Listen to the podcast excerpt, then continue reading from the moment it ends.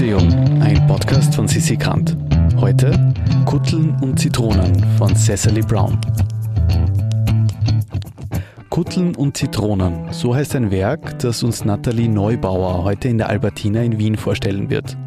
Dabei beleuchtet sie auch das Schaffen und die Arbeitsweise der britischen Künstlerin Cecily Brown. Hallo und herzlich willkommen in der Albertina. Mein Name ist Nathalie Neubauer und als Kunstvermittlerin in diesem Museum stelle ich euch heute die britische Künstlerin Cecily Brown und eines ihrer Werke vor. Wir befinden uns hier in der Basteihalle des Museums, in der vor allem Ausstellungen zu zeitgenössischer Kunst präsentiert werden. Dazu zählen eben auch die Werke von Cecily Brown, vor denen wir gerade stehen. Besonders reizvoll an diesen großformatigen Bildern der Künstlerin ist eindeutig ihr unverkennbarer Stil, welcher sich an der Grenze von figurativer, aber genauso abstrakter Malerei bewegt. Die meisten ihrer Leinwände wirken auf den ersten Blick von ganz vielen bunten, expressiven, aber auch losen Pinselstrichen bis zur Unkenntlichkeit eigentlich übersät. Und trotzdem liegt solch einem Farbgewirr stets ein erkennbares Element oder mehrere zugrunde. So auch eben im Gemälde Tribe with Lemons, das wir hier gerade bestaunen. Man könnte meinen, es handelt sich um eine zur Mitte hin verdichtete abstrakte Landschaft, die sich erst nach und nach zu erkennen gibt. Doch ist es keine Landschaft im herkömmlichen Sinne. Vielmehr wirkt es wie ein verschlungenes Arrangement von Motiven. Also wir sehen hier oder können Tiere identifizieren, Teile von Gesichtern, von Körpern oder eben auch Obst, das aus einem Stillleben stammen könnte. Als Brown Ende der 1980er Jahre in London Malerei zu studieren beginnt, war solch eine Darstellungsart frisch vom Neo-Expressionismus beflügelt. Dabei handelt es sich um eine Kunstströmung, die im selben Jahrzehnt, also in den 80er Jahren, die Rückkehr zu einer sehr figürlichen, sehr gegenständlichen Malart geprägt hat. Also man hat versucht, eine Antwort auf diese sehr konzeptuellen und minimalistischen Werke wie beispielsweise von Jackson Pollock und Co. zu finden. Also eine neue Ausdrucksweise. Aber Cecily Brown ist nicht nur vom Neo-Expressionismus im Sinne der Figuration beeinflusst, sondern sie kehrt viel eher zu den radikal expressiven Ausdrucksweisen von Künstlern wie einem Wilhelm de Kooning oder Francis Bacon zurück. Gleichzeitig beschäftigt sie sich aber auch mit der akademischen Malerei der alten Meister. Also angefangen von Hieronymus Bosch über Tizian und Caravaggio bis hin zu Rubens bedient sie sich einer ganzen Reihe und Palette an kunstgeschichtlichen Referenzen. Nach ihrem Studium entscheidet sich Cecily Brown, Mitte der 90er Jahre von London nach New York zu ziehen, wo sie bis heute lebt und arbeitet. Und in New York wird sie schnell zu einer der gefragtesten Malerinnen ihrer Zeit.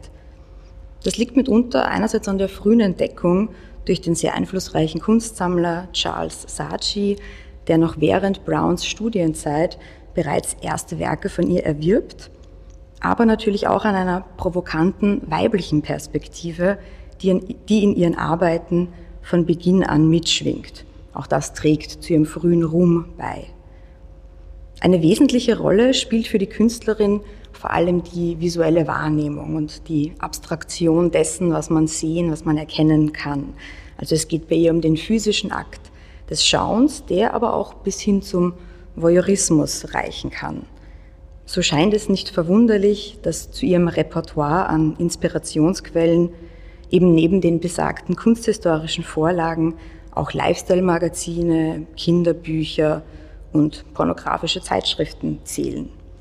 Daraus entnimmt sie einzelne Figuren oder Fragmente von gesamten Kompositionen und schafft fließende Übergänge von dem Erkennbaren hin zu ihrer eigenen abstrakten Interpretation.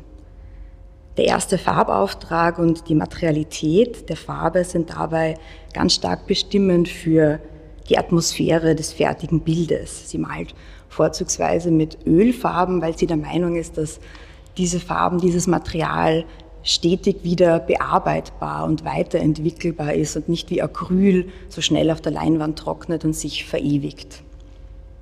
Ihr Talent liegt darin, die Spannung und auch Intensität expliziter sexueller oder eben auch ganz banaler Darstellungen zu erhalten, aber ohne eigentlich das Sujet gegenständlich oder wortwörtlich zu zeigen. Und dieses ohne aber das Sujet gegenständlich oder realistisch darzustellen.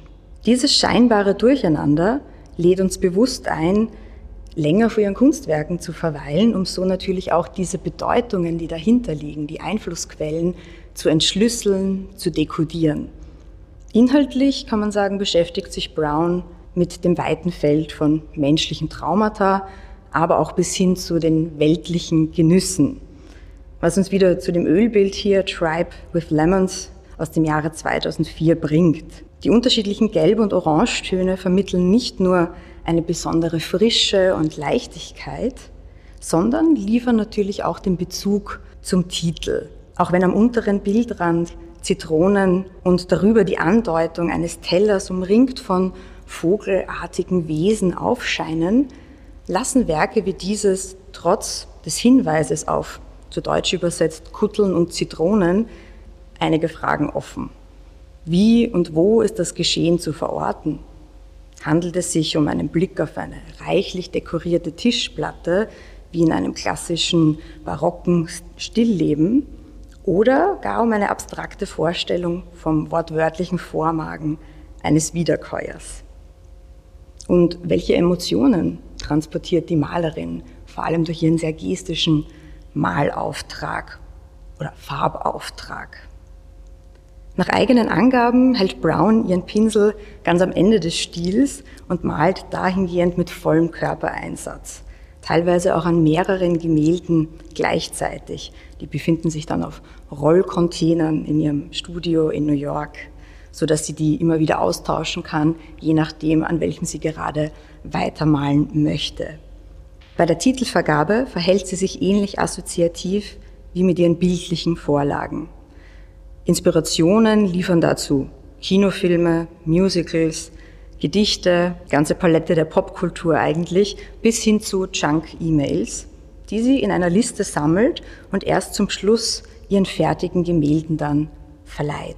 Letztlich bleibt für uns Betrachtenden also immer die Möglichkeit offen bei all dem Mysterium, das ihre abstrakten und dennoch dahinterliegenden figurativen Andeutungen erwecken, uns eigene Geschichten zu bilden.